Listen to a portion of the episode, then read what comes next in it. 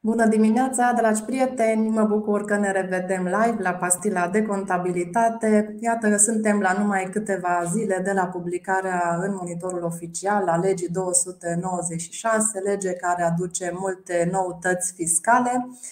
Noi astăzi vom discuta aspecte legate de optimizarea fiscală alături de invitatul nostru, Sergiu Cobârzan, expert contabil, auditor financiar, consultant fiscal, fondatorul companiei CSB Audit. Pe Sergiu cu siguranță îl cunoașteți de la edițiile precedente ale pastilei de contabilitate. Sergiu, mă bucur că ne revedem și că vom aborda această temă. Am păstrat-o special pentru tine.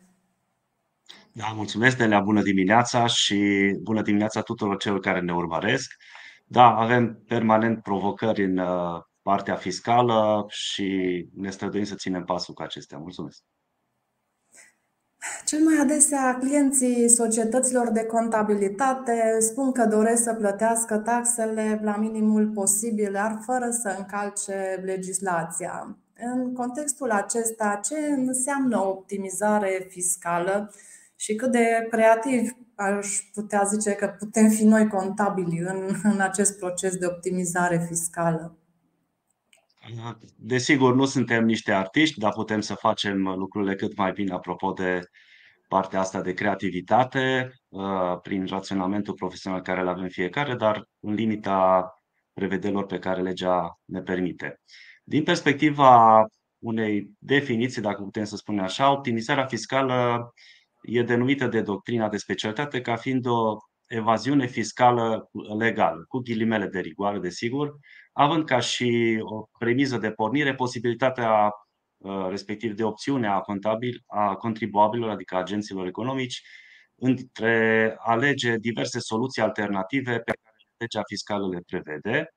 Desigur că, în practică, limita dintre licit și ilicit, uh, ca și terminologie, respectiv tehnici de optimizare fiscală, respectiv cele de evaziune fiscală, va fi greu de trasat, uh, existând un risc de a trece din sfera uh, ilicitului, uh, care este cu atât mai premiat dacă vom lua în considerare dinamica și, din păcate, inconsecvența legislației în materie. Optimizarea fiscală se definește de regulă ca și o tehnică prin care firmele procedează la o alegere, cum vă spuneam, între diferite soluții oferite de legislația fiscală în sensul cel mai favorabil intereselor proprii business-ului fiecare în parte și din, în domeniul în care activează. Este vorba de fapt despre un fapt permis uh, situat în afara ilicitului, evident, sau contravențional, chiar, uh, chiar dacă tinde spre limita legalității. Aici creativitatea, să spun așa, cât de creativ, cum spunea Delia, putem fi noi contabili. Literatura de specialitate are în vedere o serie de fenomene care să încurajeze existența și forme diverse de manifestare a contabilității creative, cum ar fi tratamente contabile sau opțiuni utilizate pentru a rezolva anumite spețe, pe care ne lovim în permanență fiecare dintre noi și care au efecte diferite asupra poziției financiare și respectiv a performanței fiecarei companii, cu un grad evident de libertate îngăduit de normele contabile și fiscale, despre fenomenul acesta de contabilitate creativă, uh, implicit uh, partea fiscală când se aleg astfel de opțiuni pe care le permite legea, s-a scris probabil și se va scrie în permanență, cel puțin din două motive, aș spune eu. În primul rând, uh, pentru că este o temă interesantă și pentru cei care nu cunosc domeniul contabilității, întrucât simpla asociere dintre contabilitate și creativ este, de-a dreptul, aș spune eu, incitantă în sine Uh, iar în al doilea rând, procedeile, tehnicile și practicile în contabilitatea creativă fac parte din arsenalul, putem spune așa, profesional fiecare persoane ce activează în acest domeniu. Ca și o concluzie, aș spune că noi contabili cred că ne putem pune în valoare creativitatea pe acest domeniu de optimizare fiscale, identificând în legislația fiscală, uh, evident adaptată specificului clienților noștri, uh, opțiuni pe care aceștia le pot avea în uh, aplicarea, uh, în aplicarea tot ceea ce înseamnă fiscalitate, dar nu în ultimul rând respectând etica și deontologia profesională uh, și respectiv în situația în care flexibilitatea este utilizată de profesioniștii contabili, activitatea lor să fie cu bună credință pentru a reflecta o realitate economică și financiară. Cam în linii mari, aceste lucruri zic eu că ar putea să le reflecte această abordare a optimizării fiscale. Da, ai spus de conceptul de etică și chiar, chiar avem în vedere ca la una din viitoarele pastile de contabilitate să abordăm chiar acest concept, ce înseamnă etica în, în activitatea contabilă. Cred că este o temă de interes, o temă la care ne gândim, dar nu neapărat uh, știm exact cum să o punem în practică. Acum vorbeai de faptul că la polul opus se află evaziunea fiscală. Te-aș întreba ce înseamnă această evaziune fiscală și ce riscăm dacă ne apropiem de această zonă de supraoptimizare, de optimizare creativă a unor aspecte ale fiscalității. Evident, este bine să ne îndepărtăm cât mai mult de zona asta, dar dacă ar fi să luăm în calcul acest lucru, evaziunea fiscală poate fi aș spune, împărțită în două mari categorii, cea legală și cea frauduloasă. Cea legală uh, se referă la ocolirea legii din cauza unor erori de reglementare și nu neapărat uh, uh, o interpretare rău intenționată. Persoanele fizice sau juridice, adică firmele sau persoanele fizice, apelează la imperfecțiuni, dacă aș, spune, aș putea spune așa, sau insuficiențe ale legislației pentru a se sustrage de la plata taxelor și a impozitelor sau a le reduce, neapărat uh, sustrage. În schimb, partea frauduloasă a acestei, uh, să zic așa, ca a doua categorie a evaziunii fiscale este o acțiune complet conștientă care poate să violeze, să zic așa, sau afecteze reglementările legale. În privința evaziunii fiscale din uh, se poate, cea din urmă, se pot întâlni și multe forme, adică mă refer la cea frauduloasă, de aceea este bine să ne ferim și să fim atenți la acest lucru. Uh, din uh, categoria aceasta sunt forme cum ar fi întocmirea de registre contabile care nu sunt reale, introducerea unor bunuri în țară prin firme fantomă, distrugerea, de exemplu, intenționată a unor documente care ar determina profitul, uh, sau firma nu declară toate mărfurile la vamă, o schimbare voită a prețurilor, sustragere de la plată TVA, emiterea unor chitanțe fictive și sau întâlnirea unor declarații false, respectiv documente de plată, care nu reflectă realitatea. Sunt niște câteva elemente care uh, definesc această evaziune fiscală din categoria frauduloasă. E bine de uh, evitat astfel de lucruri, bineînțeles, și cu mare atenție, prin prisma uh, profesiei noastre, să fim atenți la aspectele astea și să atenționăm atunci când pe clienții noștri atunci când întâlnim astfel de situații. Evident, uh, prevenindu-le, nu constatându-le. Uh, ce riscăm când, uh, cum spuneai, când supradimensionăm optimizarea aceasta fiscală? În definirea evaziunii fiscale nu se folosește într-un mod explicit termenul metode ilegale, pe când la, în ceea ce privește definirea optimizării fiscale se menționează despre a că tinde spre limita legalității, adică la limita legalității termen pe care îl mai auzim, în păcate, și din dorința de a optimiza sau de a avea niște taxe cât mai optime pentru fiecare client al nostru sau fiecare companie își dorește lucrul acesta. Cred că provocarea și toată atenția profesioniștilor uh, contabili este de a aplica și interpreta unele optimizări fiscale în folosul clienților. Din această dorință Cred că e momentul ca în practica legislației fiscale să ținem cont că această percepție ar trebui schimbată printr-o explicare cât mai clară și exactă a termenilor și modului lor de aplicare. Excesul de optimizare fiscală, de exemplu, prin interpretarea excesivă a prevederilor fiscale, este periculoasă pentru că poate genera costuri suplimentare clienților, pe lângă posibile neplăceri legate de și-au cauzate de încadrare la evaziune fiscală. Deci dorim să ne ajutăm clienții, putem să le creăm probleme, costuri, inclusiv lor și nouă. Cam în linii mari, e bine de luat în calcul lucrul acesta. Mulțumim. Avem și o, o întrebare, doar o citesc pentru că deja am, am discutat-o la punctul 1.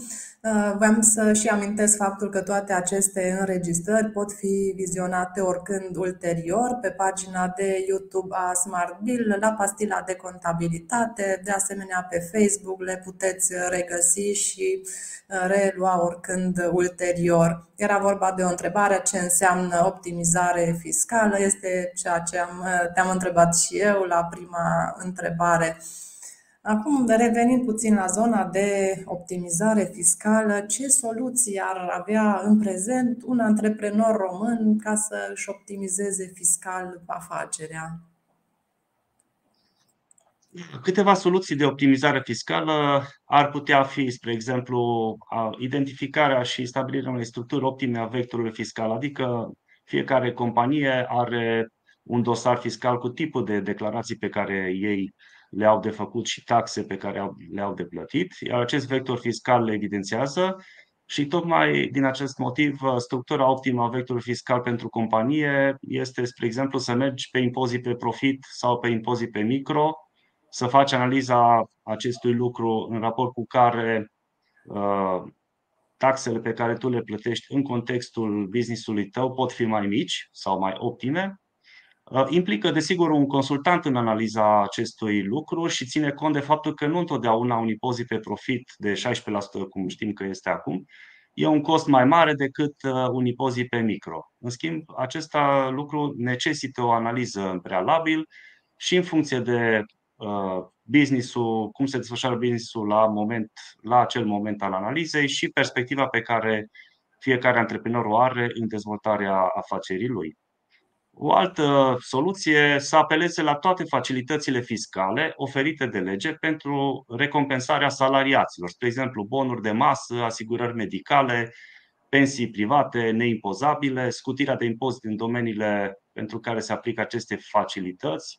Din păcate, prin noua lege au început să se cam uh, reducă aceste facilități sau limiteze. Zona IT, spre exemplu, Uh, sau construcții, o altă soluție, indemnizația în telemuncă și așa mai departe. Un pas, uh, acest pas reprezintă, de fapt, în foarte multe situații, uh, au o implicare, de fapt, a dificultății majore pentru oamenii de afaceri în a le aplica, întrucât lipsa de specialiști care să transpună aceste avantaje în legi, în acțiuni concrete și decizii luate la nivelul companiei, pot să fie o situație sau o cauză a acestor uh, dificultăți.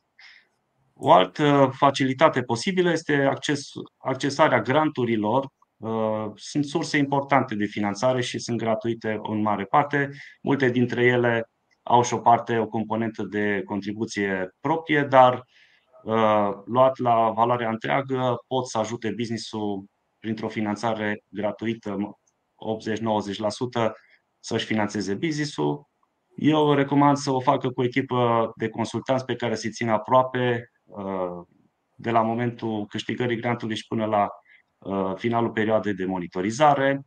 Sunt procese de o complexitate mai mare în acest caz și trebuie ținut cont și de birocrația, evident, care, care le însoțesc. O altă uh, situație posibilă de optimizare este de a apela la profesioniști pentru configurarea și implementarea de pachete de raportare. Adică e bine să-ți monitorizezi business-ul, să știi ce se întâmplă în el uh, la nivel de, de exemplu, PNL, cash flow și alte optimizări care pe fluxul de desfășurare a business-ului este important să faci o analiză a lui. Eu zic că o analiză a fiecărui business cel puțin de două ori pe an este uh, obligatoriu de făcut. Eu spun cel puțin, dar o poți face mai des. Uh, tocmai pentru a ști exact uh, unde ești și încotro te îndrepți la acel moment. Și această uh, analiză să stea la baza unor decizii importante business-ul fiecărui antreprenor. Da, aici te întreb, zice că... Uh, e da. într-adevăr, noi ne gândim întotdeauna la optimizări din punct de vedere fiscal, dar uh, multe optimizări se pot face la nivelul gestiunii efective a business-ului, așa cum spuneai, că ne uităm în cash flow, ne uităm în PNL, ne uităm la aspecte legate de, nu știu, de plata furnizorilor, de ciclul de producție al fiecărei firme Și acolo cred că e o sursă bună de a face optimizări. Sigur că da. Uite, dau un exemplu în contextul de cash flow. Foarte puțin sau în, multe, în puține uh, cazuri am întâlnit uh, antreprenori care își fac un calcul cât mă costă pe mine un client neîncasat la termen, de exemplu. Uh, având în vedere că unii dintre ei au și linii de finanțare sau alte surse de finanțare. Și analiza asta este foarte importantă pentru că ea se reflectă direct în costurile companiei. Iar lucrul acesta este de luat în calcul. Uh, aș mai zice ca și alte posibile surse de optimizare să ca antreprenorii să se folosească de puterea profitului reinvestit, ca să zic așa, adică profitul reinvestit este scutit de impozitare în multe situații, exemplu echipamente tehnologice, active utilizate în producție uh, și cele activele reprezentând retehnologizare, calculatoare, echipamentele, sunt câteva categorii într-adevăr, dar care ajută în contextul acesta la a avea o facilitate de plată a impozitului pe profit mai, mai redusă. Ca o altă uh, posibilitate este de optimizare este digitalizarea, care zic eu că reprezintă și secretul nesperat pentru economia aparent minore, adică digitalizarea companiei uh, ajută la câștigarea de timp în tot demersul pe care îl are fiecare, sigur, în specificul fiecare dintre, dintre aceste companii. Uh, și acest lucru dă, uh, dă posibilitatea, digitalizarea, ca lucrurile să întâmple mai repede și să poată fi analizate uh, toate evoluția acestor, să zic așa, business-uri într-un timp real și cât mai rapid. Pentru a, tocmai pentru, cum spuneam mai devreme, a se putea lua niște decizii aplicate și in time în businessul fiecărui antreprenor. În linii mari, cam asta ar fi. Cu siguranță uh, optimizările fiscale pot fi mai multe. Am dat doar câteva exemple. Ele pot fi cu siguranță mai multe. Da, chiar avem o întrebare anonimă exact pe, pe această tematică pe care am discutat-o. Dacă extinderea termenului de plată a facturilor poate fi considerată optimizare? Uh, poate fi considerată dacă da, depinde foarte mult și de ce se întâmplă la momentul vânzării. Adică, spre exemplu, aici aș vedea două laturi, două posibilități. Unul, dacă vorbim despre firme care fac uh, comerț cu produse, uh, poate să fie un, uh, o posibilitate de a face niște achiziții, să spunem, în avans cu un cost mult mai mic, pentru că se dă un discount în contextul acesta și cu un termen, să zicem, de plată un pic mai mare iar vânzarea să se facă la un termen, evident, uh, ca și termen de încasare, mai mic decât cel de plată. Și atunci, automat, este un uh, improvement și o îmbunătățire pe partea de cash flow a companiei. Da, poate fi o variantă. Din perspectiva asta, condiția este ca uh, încasarea clienților cărora le este destinat, uh, sunt destinate aceste produse achiziționate să fie mai uh, să fie un termen mai restrâns decât cel de plată. Mulțumim! Cu ce ar ajuta un antreprenor să își înființeze mai multe societăți comerciale? Acum este știut faptul că, în practică, micii antreprenori uh, au câte, câteva firme în portofoliu Ehm, scad taxele, dar pe de altă parte crește complexitatea businessului. Este mai complicat să gestionăm mai multe societăți și întrebarea este dacă merită efortul din punct de vedere fiscal, mă refer. Păi, în condițiile în care un antreprenor avea mai multe linii de business, aș spune, adică mai multe activități, în raport cu care Uh, ar fi pentru el sau pentru ei un avantaj să fie, de exemplu, neplătitor de TVA pe una, plătitor de TVA pe alta, impozit micro versus impozit profit în funcție de specificul și condițiile de business. Uh, pot fi uh, niște avantaje în zona asta, dar ce aș spune eu că este de ținut cont și de faptul, din perspectiva fiscală, că deținerea peste trei companii de către acționari comuni, adică în toate cele trei companii, dacă sunt 4-5, necesită luarea unei decizii uh, legate de care este plătitor de impozit pe venit și care pe profit. Deci, uh, numărul de companii automat are și o influență asupra deciziei din perspectiva a fi sau nu plătitor de impozit pe venit sau pe profit.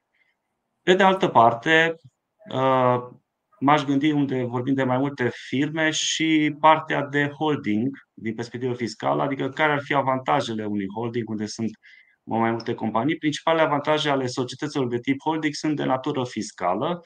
Uh, veniturile din dividende, de exemplu, obținute de la societăți din grup, uh, venituri din evaluare, reevaluarea sau vânzarea acțiunilor sau părților sociale deținute de un holding sunt neimpozate. Condiția de bază este ca la data acestora, acestor tranzacții, societatea de tip holding să dețină pe perioadă neîntreruptă de un an, minim 10% uh, din capitalul social al societăților din grup. Aici ne putem referi din perspectivă fiscală și la grupul, constituirea de grup fiscal din perspectiva TVA sau impozit pe profit, sau ambele, depinde de situația fiecărei uh, companii și a grupului de firme care uh, formează acest holding.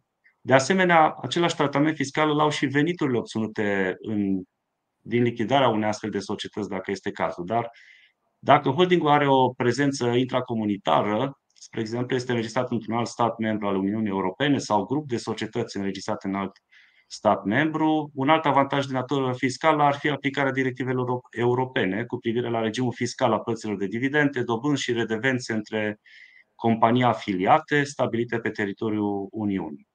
Desigur că există și avantaje de altă natură, cum ar fi, spre exemplu, limitarea răspunderii, de ce datoriile fiecărei societăți din grup aparțin aceleași aparțin acelei societăți, iar un creditor al societății respective nu poate să ajungă la activele holdingului sau alte, sau altei uh, societăți din grup.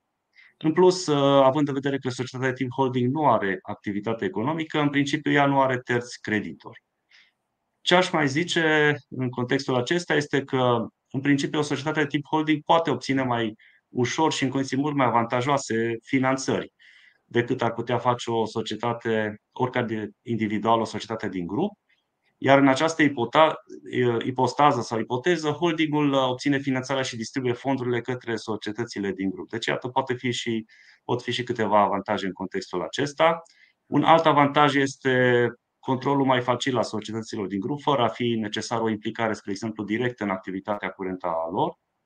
Iar, în esență, societatea de tip holding deține controlul sau interesele asupra societăților din grup prin intermediul AGA uh, al acelor uh, societăți. Care ar fi dezavantajele unui holding? Pentru că avem și avantaje, dar nu sunt doar avantaje, pot fi și dezavantaje. Principalul dezavantaj al unei societăți de tip holding este că de natură financiară, pentru că, conform legii societăților comerciale 31 pe 90, activul net al unei societăți, deci este financiar, scuze, conform legii societăților comerciale, activul net al unei societăți, excedentul tuturor bunurilor și a creanțelor sale, trebuie să aibă o valoare cel puțin egală cu jumătate din capitalul social al acesteia. În cazul societăților tip holding, în principiu acestea dețin în capitalul social valoarea tuturor societăților din grup, iar nu doar valoarea nominală a acțiunilor sau părților sociale. Prin urmare, activul net al holdingului trebuie păstrat la cel puțin jumătate din valoarea tuturor societăților din grup. Cum societatea de tip holding nu are activitate comercială, cum spuneam mai devreme, de obicei asociații sau acțiunii holdingului sunt cei care trebuie să acopere diferența. Un alt potențial dezavantaj este terminat de riscul răspunderii pentru finanțarea contractată de holding pentru unele societăți din grup.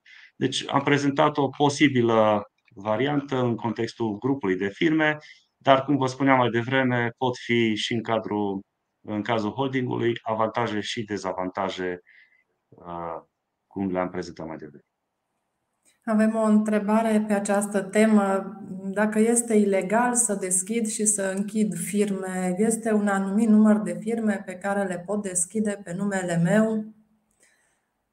Cred că este o practică. Mulți deschid firme. Acum și probabil că și voi aveți printre clienți, mulți au firme deschise pe numele lor. Probabil nici nu s-a ținut o evidență contabilă la unele foarte vechi, au rămas într-un stadiu de hibernare. Ce se întâmplă? Este ilegal să deschidă și să închidă firme? De regulă trebuie justificată închiderea unei firme, mai ales dacă este prin opțiune facultativă și nu sunt, să zic, datorii mari de, spre exemplu, datoriile acum, din câte știu, la, la care datorii la 50 de mii, poate fi și creditare, deci este un lichidator. Uh, închiderea și deschiderea de firme trebuie să aibă sens uh, și economic, adică dacă contextul unei companii, scopul pentru care a fost creată această uh, companie, de regulă aș zice că firmele sunt create pentru a realiza profit și pentru a-și dezvolta o linie sau mai multe linii de business. Cum spuneam mai devreme, face sens atunci când ele cumva au linii de business diferite, poate să interacționeze sau să, să, uh, să fie complementare în anumite activități, dar uh, închiderea și deschiderea de firme poate să trezească la un moment dat o suspiciune dacă nu au o justificare economică sau de context. Nu neapărat este o infracțiune să închizi sau să deschizi o firmă, ci motivul pentru care o faci poate să fie, uh, să zic, trebuie de fapt să fie foarte bine justificat, tocmai pentru a elimina orice suspiciune de evaziune fiscală sau astfel de situații. Deci uh, zic că e, e important să facem lucrul acesta, iar în altă ordine de idei, închiderea și deschiderea firmei de dragul de a fi sau nu a fi plătitor de TVA, cum mai auzeam în anumite contexte, uh, nu mi se pare un lucru sănătos uh, a se face. Și atunci vine întrebarea pentru ce faci firmele respective pentru că ele merg în lanț și la un moment dat uh, zic eu că se pierde scopul și obiectivul pentru care o companie este înființată. Așa este. Uh, ce se întâmplă cu opțiunea PFA versus RL în perspectiva anului 2024? PFA-urile mai sunt o opțiune atractivă? La ce schimbări ar trebui să se aștepte sau se așteaptă deja prin prisma noutăților apărute? Cum spuneai chiar și la început, uh, prin notățile apărute, în privința PFA, începând cu veniturile din anul 2024, PFA-urile datorează CASS la venitul net în limita 60 de salarii minime brute pe țară, ceea ce deja devine un dezavantaj pentru ele. Se elimină plafoanele de 6, 12, respectiv 24 de salarii deci pentru PFA-urile care obțin venituri mai mici de 60 de salarii minime brute, se plătește CASS aplicând 10% la venitul net. Uh, PFA-urile care obțin venituri nete sub 6 salarii minime brute nu datorează CASS dacă obțin venituri din salarii anuale sau venituri din alte surse uh, mai mari de aceste 6 salarii minime brute. Deci e o condiție în care ele sunt scutite. Pentru plafonul uh, de calcul pentru CASS, veniturile din activitatea de PFA au fost excluse din totalul veniturilor cumulate din alte surse, adică dividende, chirii, vânzări de acțiuni. Acest lucru înseamnă că plafoanele pentru CASS se aplică separat pentru activitatea de PFA și separat pentru cele, celelalte tipuri de venituri. Uh, pentru alte venituri, de care pomeneam mai devreme, rămân plafoanele de 6, 12 pentru sănătate, ca și bază, plafoanele de 6, 12, 24 salarii minime brute, iar CASS-ul plătit de PFA-uri devine o cheltuială deductibilă la calculul de impozit pe venit.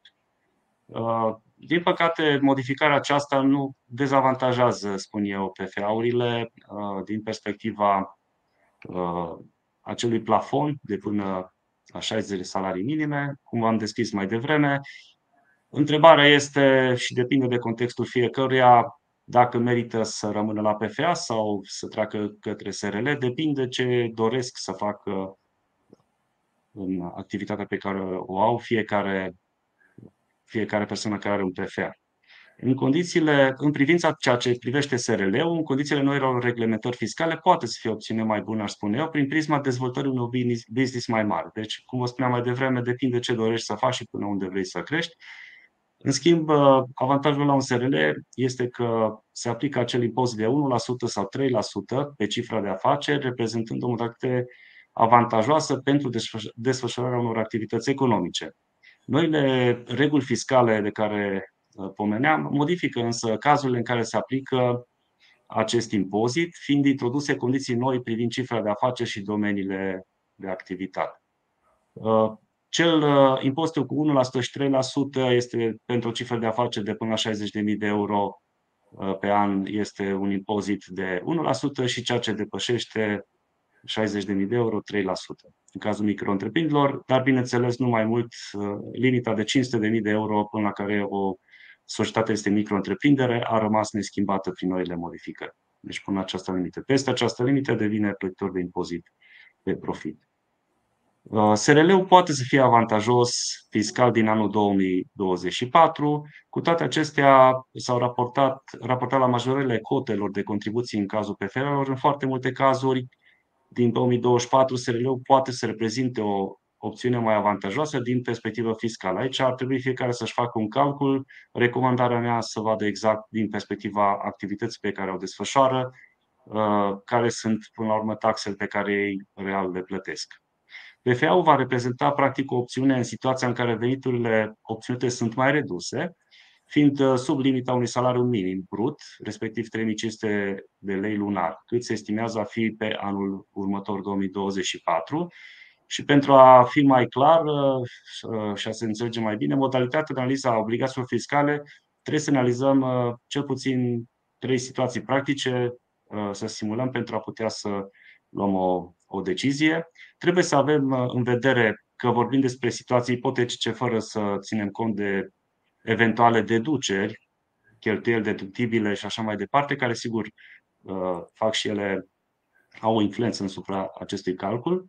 Iar calculele fiind realizate în baza unui salariu minim uh, de 3500 de lei, cu ipoteza că persoana fizică va fi angajată cu normă întreagă și încadrată cu salariu minim. Deci aici, cum este un avantaj în cadrul PFA-ului, dar condiționat, cum vă descriam un pic mai devreme, astfel că pe parcursul unui an, persoana fizică va încasa un salariu net în sumă de totală de 24.570, ca un exemplu. Această sumă va fi avută în vedere la calculul impostului pe dividende, aceasta fiind calculată după următoarea formulă, venit net minus costuri salariale, minus taxe salarii, minus impozit, ori 8% ce soluție există sau la ce m-aș gândi care exista pentru antreprenori, cei care își doresc să înființeze un PFA sau SRL ar trebui să analizeze foarte în detaliu care formă de organizare este mai eficientă pentru ei.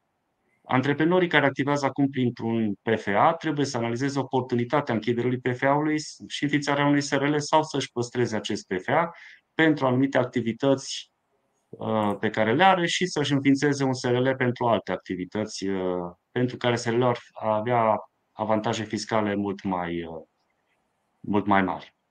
Deci, în linii mari, uh, zic eu, toate au. Luate, da, da, cu creionul, cu creionul, luate calcule concrete pentru fiecare caz în parte, pentru că nu, nu putem avea o soluție care să se aplice tuturor. Exact. Exact. Și asta contează foarte mult. Da. Vorbeam mai devreme puțin la optimizări fiscale, de, de aplicarea tuturor facilităților de care ne dă voie legislația și în contextul acesta mai există acea facilitate pentru capital propriu pozitiv și care se află în creștere de la un exercițiu la altul. Se mai aplică acea ordonanță 153 în contextul noilor reglementări fiscale? Se mai aplică încă uh, în funcție de, uh, cel puțin până în prezent nu au fost modificate. Uh, acel procent de reducere pornind de la 2% în cazul în care capitalul propriu contabil în situație financiare este prezent și este pozitiv. Pentru contribuabilii care, potrivit prevederilor legale, au obligația constituirii capital social sau capital propriu contabil, trebuie să se deplinească concomitent și condiția de a fi la nivelul unei valori cel puțin egale cu jumătate din capitalul social. Deci 2% se aplică în cazul acesta, ca și facilitate, dacă înregistrează o creștere anuală a capitalului propriu ajustat.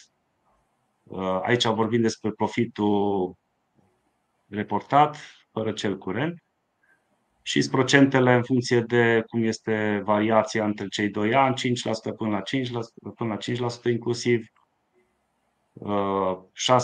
6% peste 5% și până la 10%. În schimb, procentul minim de creștere a capitalului propriu ajustat în anul 2023 anul acesta a crescut la 10% și în 2024 este 15%, iar 2025 20%. Și aici ne referim la aplicarea prevederilor aliniatul 1 litera C, procentul de creștere a capitalului propriu ajustat a anului pentru care durează impozit față de capitalul propriu ajustat, înregistrat în 2020, de când a, a fost prezentate acele facilități. Uh, deci, da, răspunsul este deocamdată se aplică, alte uh, modificări dacă vor apărea sau clarificări, cu siguranță o să ne spună dacă e cazul. Spuneai mai devreme de facilitatea pentru profit reinvestit. Ce trebuie să știm despre aplicarea respectivei facilități? Din 2023, facilitatea fiscală privind scutirea de impozit pe profit reinvestit poate să fie aplicată de companii și pentru investiții în capacități noi de producție sau modernizare a celor existente, după ce lista activelor pe care după lista activelor pentru care se poate aplica această facilitate, uh, fiind ea extinsă cu acestea. Astfel, începând cu acest an, uh, companiile vor fi scutite la plata impozitului și profitului investit în active utilizate în activitatea de producție și procesare, precum și în active reprezentând uh, retehnologizare. Măsura, cum spuneam, a fost reglementată de Ordonanța 16 pe 2022 și a, care a extins practic în codul fiscal lista activelor pentru care companiile pot să beneficieze de această scutire de plată la profitul reinvestit. Profitul investit, conform articolului 22 alinea 2 și 3, reprezintă soldul contului de profit și pierdere, profit investit, scuze, reprezintă soldul contului de profit și pierdere, respectiv profitul contabil brut cumulat de la începutul anului, obținut până la trimestru sau anul punere în funcțiune a activelor prevăzute mai uh, sus, uh, care pot face obiectul facilității de profit reinvestit. Pentru că, începând cu 1 ianuarie 2023, această scutire se acordă, cum vă spuneam, pentru profitul reinvestit în active utilizate în activitatea de producție și procesare și retehnologizare, care să permită companiilor românești să își dezvolte noi capacități de producție și să le modernizeze pe cele care aceștia le au. Scutirea aceasta de impozit pe profit aferent investițiilor realizate se acordă în limita impozitului pe profit calculat cumulat de la începutul anului până la trimestrul punerii în funcțiune a activelor uh, menționate mai sus, pentru contribuabil care aplică sistemul trimestrial de declarare și plata impozitului pe profit, uh, bineînțeles în limita impozitului pe profit calculat cumulat de la începutul anului punerii în funcțiune a activelor uh, respective până la sfârșitul anului respectiv și el se mai aplică și pentru contribuabilii care sau companiile care aplică sistemul anual de declarare și de plată a impozitului pe profit. Pentru contribuabilii care au obligații de plată a impozitului pe profit trimestrial, în situația în care se efectuează investiții în trimestrele anterioare, din profitul contabil brut cumulat de la începutul anului se scade suma profitului investit anterior, pentru care s-a aplicat uh, facilitatea. Lucrul acesta trebuie să-l ținem cont, mai ales când se face calculul impozitului pe profit. În cazul în care în trimestru în care se pune în funcțiune acele active care fac obiectul uh, posibilității profitului reinvestit, se înregistrează, uh, prevăzute la liniatul 1, se înregistrează pierderea contabilă, iar în trimestrul următor, un alt exemplu, la sfârșitul, uh, sau la sfârșitul anului se înregistrează profitul contabil. Impozit pe profit, respectiv profit investit, impozit pe profit aferent profitului investit. Nu se mai recalculează. Deci, prin urmare, pentru calculul profitului reinvestit, firma trebuie să realizeze profit contabil, deci este o condiție normală. Profitul investit în echipamente tehnologice, calculatoare electronice, inclusiv uh, uh, partea de uh, dreptul de utilizare a programelor informatice, produse și sau achiziționate incluse în baza contractului de leasing financiar și puse în funcțiune, Active corporale pentru care se aplică scutirea de impozit sunt cele din grupa 2.1, respectiv 2.2.9, după cum știm cu toții, uh, aprobate prin hotărâre de guvern. Scutirea se acordă limita impozitului pe profit datorat pentru perioada respectivă. Ce ar mai fi de reținut este că există obligație legală de a păstra în patrimoniu activele respective, cel puțin o perioadă egală cu jumătate din durata de utilizare economică, stabilită prin reglementări contabile aplicabile însă nu mai mult de 5 ani. Și prevederile, un aspect important privind această scutire de la plată impozit pe profit, se aplică numai pentru active considerate noi. Cam în linii mari, ă, Asta ar presupune facilitatea de profit reinvestit, care este aplicabilă în condițiile pe care vi le-am descris un pic mai devreme. Mulțumim. Acum, opțiunea micro versus impozit pe profit. Cui se potrivește cel mai bine fiecarei uh, forme de înregistrare? Da. În cazul acesta, cum spuneam, uh, cu noile reglementări fiscale, în cazul impozitului pe micro-întreprindere, vor fi două cote de impozitare. 1% din venituri pentru companii care au o cifră de afaceri anuală sub 60.000 de euro și care nu au, acti- nu au activități în domeniile IT, stomatologie, medicină, Horeca și 3% pentru veniturile pentru companii care au o cifră de afaceri între 60.000 și 500.000 de euro sau sub 60.000, dar activează într-un domeniu prezentat mai sus, IT, așa, cum vă spuneam mai devreme, medicină, funcție de costurile și marjele de profit, merită să, aș spune eu, să fie făcut un calcul, o simulare ca și plătitor de impozit pe venit versus uh, impozit pe profit. În privința impozitului pe profit, limita legală ca și plătitor de impozit pe profit a rămas de la 500 de mii de euro în sus și acele prevederi legate de activitatea de consultanță în, ca și activitate principală Uh, noile modificări legate de impozit pe profit aduc și câteva modificări adresate companiilor mai mari. Și aici ne referim la companii cu cifre de afaceri de peste 50 de milioane de euro, care vor plăti un impozit minim de 1% pe cifra de afaceri. Pe de altă parte, din totalul cifrei de afaceri, pe lângă investiții, vor fi scăzute și accizele, care reprezintă de asemenea o taxă, iar impozitul va rămâne 16% din profit, dar nu mai puțin de 1% din cifra de afaceri, calculată conform criteriilor menționate mai sus. Uh, practic, guvernul a decis să renunțe la prevederea, pe de altă parte, la prevederile care lăsau ONG-urile fără sponsorizări uh, de la firme. Sunt da, exceptate este... de la. Da? Da, este o, o eliminare care a, a fost așteptată și a fost bine primită. Bine primită. Cel puțin mai sunt și lucruri cu plus și cu minus, cum s-ar spune.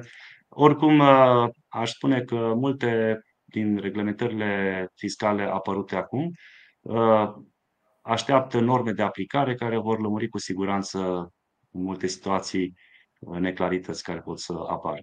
Sperăm să vină și la da. timp normele așa încât să avem timp să și le Și eu sper la fel. Sigur. Așa sper și eu și cu toții cu siguranță ne dorim să fie lucrurile cât mai clare. Uh, ce aș mai menționa în plus, uh, că sunt excitate de la taxă companiile care desfășoară activități uh, de distribuție, furnizare, transport, energie electrică și gaze naturale.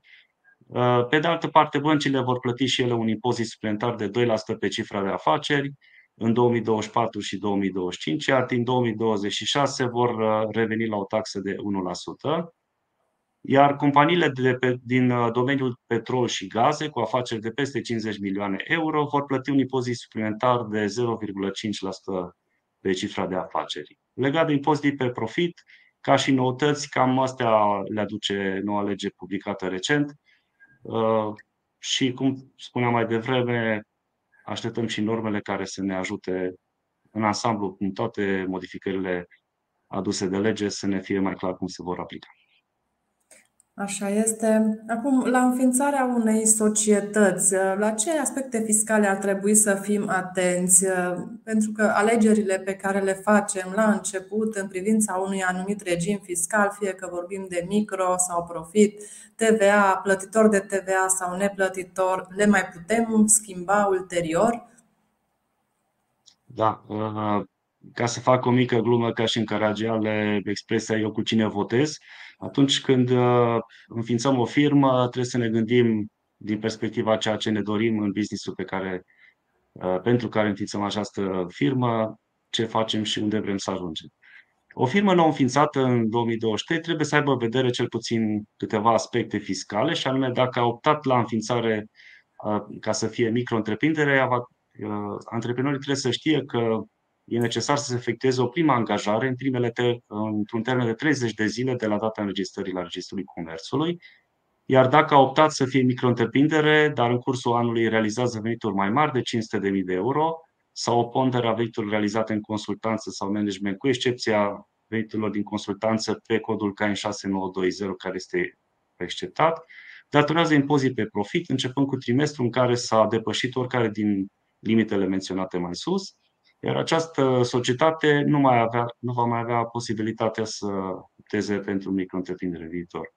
De asemenea, micro trebuie să mai țină cont în cazul uh, companiilor care vor să înființeze, adică antreprenori care vor să înființeze o micro trebuie să țină cont de faptul că în situația în care în cursul anului oricare din asociați sau acționari care dețin peste 25% din valoarea acțiunilor uh, dețin mai mult de 3 micro ceea ce vă chiar pomeneam un pic mai devreme, uh, va trebui la a patra sau a cincea societate înființată să stabilească care dintre ele sunt, rămân la impozit micro și care la profit. Pe de altă parte, societatea poate opta încă de la înființare să fie plătitoare de impozit pe profit, element uh, ca și noutate apărut din 2023. În acest caz, nu va mai trebui să facă angajări pentru a rămâne la micro-întreprindere, Sigur, poate fi opțiune pentru dezvoltarea business-ului, pentru că totuși, la un moment dat, uh, dacă dorești să-l dezvolți, uh, uh, vei avea nevoie de, de angajați. Iar, pe de altă parte, la 30 de zile de la înființare, societățile, societățile sunt obligate să achiziționeze registrul unic de control. Lucrul acesta trebuie să știe orice antreprenor care își înființează o societate, tocmai pentru că acest registru unic de control este necesar în relația cu oricare organ de control fiscal sau din alte organisme de control uh, pe care, care vizează activitatea fiecărei societăți comerciale. Iar privința, ca și un detaliu, registrul acesta unic de control se eliberează contra cost de Direcțiile Generale a Finanțelor Publice din raza teritorială unde se află sediul companiei.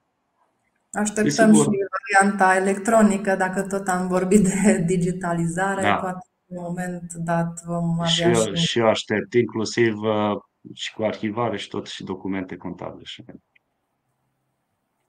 Sergio, avem o întrebare, o întrebare foarte da. interesantă. Dacă reducerea personalului se consideră optimizare fiscală? Yeah. Da. Uh, se consideră optimizare de cost, aș zice eu, nu neapărat fiscală.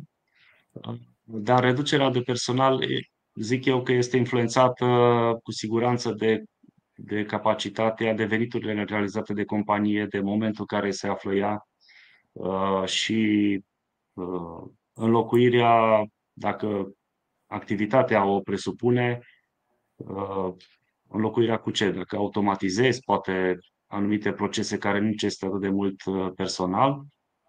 Depinde, este un, o expresie care de regulă consultați o spun depinde. Eu n-aș spune o pentru a nu a evita un răspuns, ci de a zic eu că ar trebui să fie necesare menționarea mai multor detalii pentru ce dorești să reduci personalul, din ce cauză se reduce pers- numărul de personal și uh, scopul pentru care compania reduce acel uh, număr de personal este datorită realizării de venituri mai restrânse sau uh, automatizării, poate. Nu știu. Ar trebui definit foarte bine. Uh, concluzionând, este o reducere de cost, nu optimizare fiscală. Optimizarea Mulțumim. fiscală, da, este ca și taxe, dar aș spune că nu neapărat este o optimizare fiscală. Tot în contextul acesta al personalului, uh, externalizarea unor servicii versus personal intern angajat este o formă de optimizare și aici, în cazul nostru particular, ce recomanzi legat de externalizarea serviciilor de contabilitate?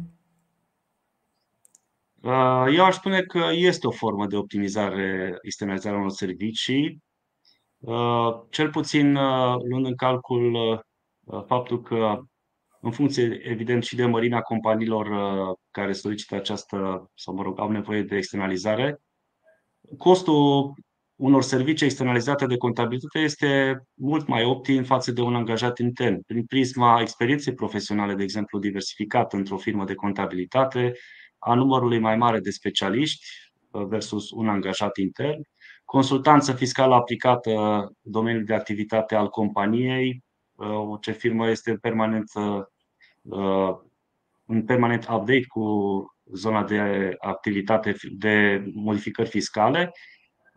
Spețele comune multor companii similare pot fi folosite în cadrul recomandărilor pe care le poate face firma externalizată proprietarului de afacere.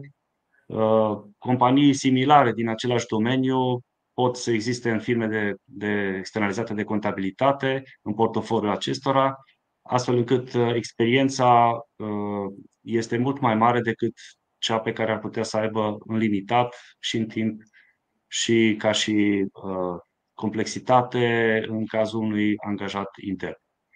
Desigur, asigurarea este o asigurare rezonabilă a muncii bine făcute de către firma externă în concordanță cu cele pe care le stabilești împreună cu proprietarul de afaceri, în colaborarea pe care o ai, stabili niște obiective împreună cu el și sfătuindu-l din, sfătuindu-l la fiecare pas în funcție și de obiectivele pe care le are acea companie, ținând cont și de partea fiscală pe care, care poate să aibă influență directă asupra, asupra activității firmei, a taxelor pe care le plătește, respectiv a cash flow-ului de care are nevoie să fie unul cât mai dinamic. Și pe de altă parte proactivitatea mult mai mare uh, pe care poate să aibă o firmă externalizată din perspectiva spiritului antreprenorial, uh, care este în cazul ăsta comun cu între cele două părți, client și firmă de contabilitate, pentru că fiecare dintre acestea dorește ca fiecare din ele să prospere. Noi ne dorim ca și firmă de contabilitate să meargă bine companiei, mergând bine companiei ne merge și nouă bine și în felul acesta uh, zic eu că este un win-win. În contrapartidă, oferind toată experiența pe care o am acumulat-o până în prezent și nu este experiența unui om, ci a mai multor oameni, pentru că de regulă firmele de contabilitate au un număr de personal mai, mai mare. Mulțumim. Avem o întrebare exact pe această temă, o întrebare anonimă. Cât de eficientă este externalizarea serviciilor contabile? Cât costă un contabil angajat și cât costă externalizarea? Unde putem găsi o listă de tarife ca să putem să estimăm, să bugetăm un cost?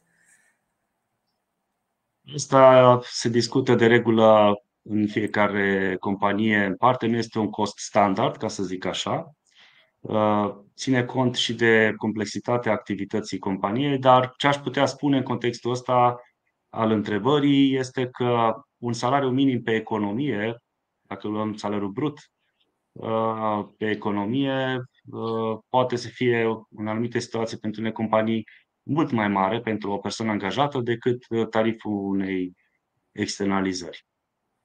Ceea ce contează. Desigur, trebuie să ținem cont și de faptul că într-o companie depinde și de mărimea ei, ar trebui să existe cel puțin câteva, o persoană sau două, pe partea de contabilitate primară, tocmai uh, pentru ca fluxul operațional al acelei companii să funcționeze in time și să nu depindă de inputul firmei de contabilitate uh, în fiecare zi.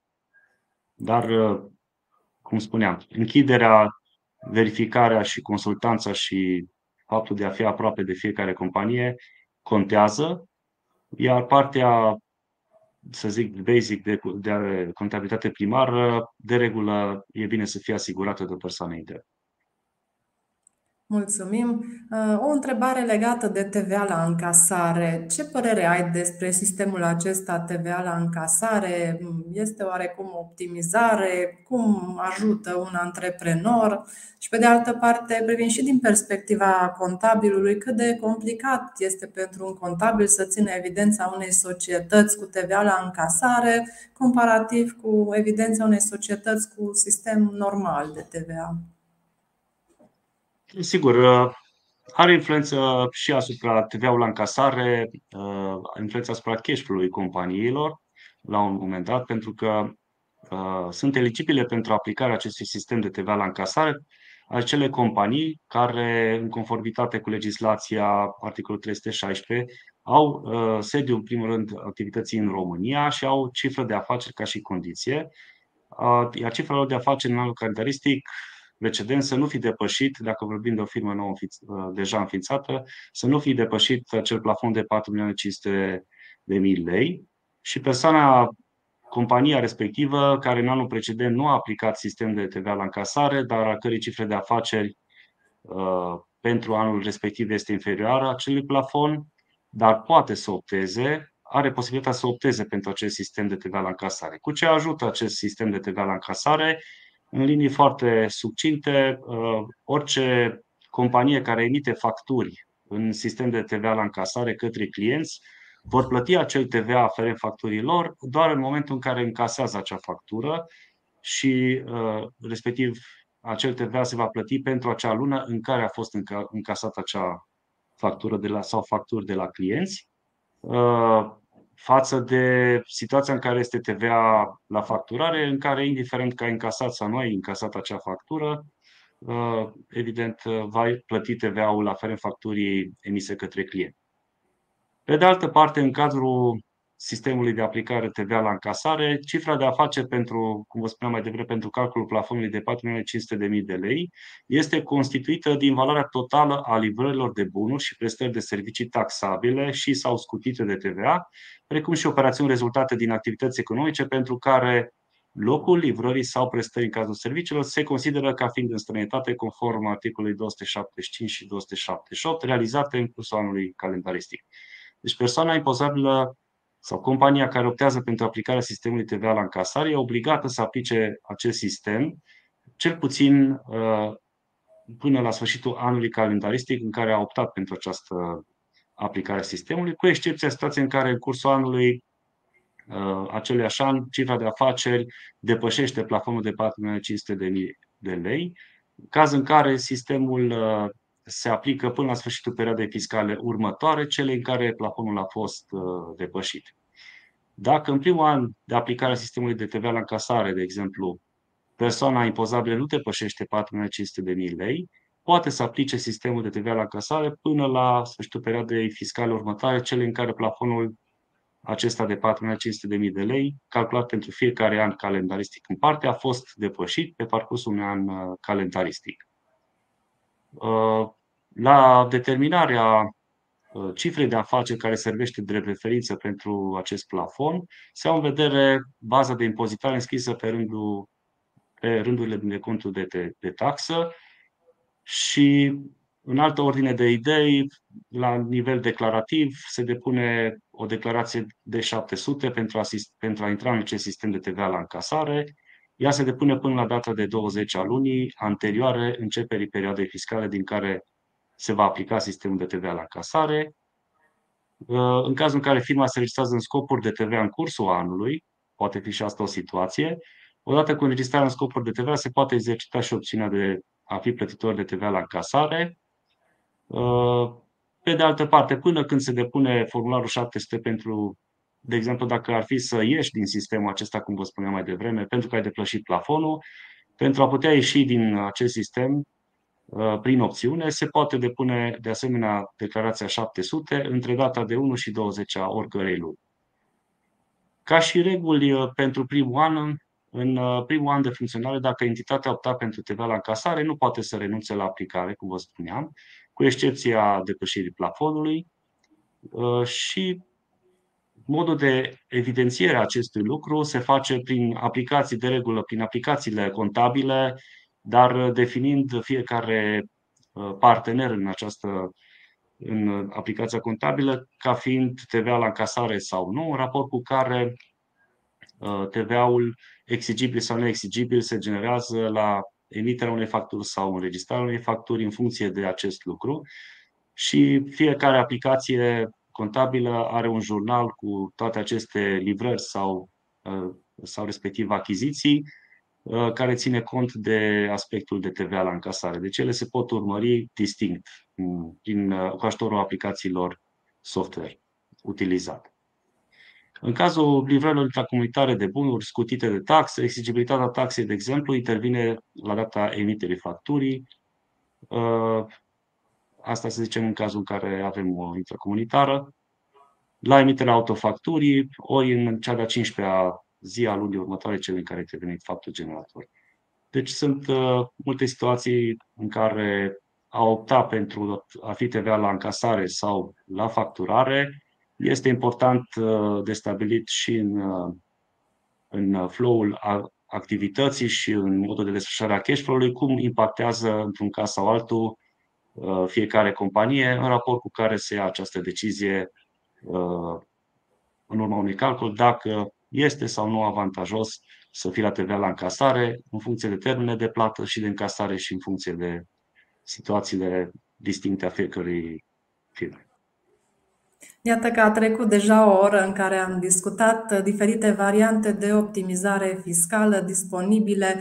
Uh, acum, sigur, sunt multe întrebări, sunt numeroase spețe, am uh, preluat o parte din ele și eu mai am o listă de întrebări. Sunt teme vaste despre care putem discuta mult și, Sergiu, aș vrea să îți mulțumesc pentru disponibilitatea ta de a fi astăzi alături de noi și a discuta toate aceste aspecte cu mare drag și oricând uh, cu cel mai mare drag. Sperăm pentru toți și cu toții să avem cât mai multă claritate și în zona asta fiscală și dacă se poate să nu depindem foarte mult uh, de, uh, să zic așa, partea asta de neclarități în zona fiscală, ci să fie totul clar și cât se poate de optim, evident.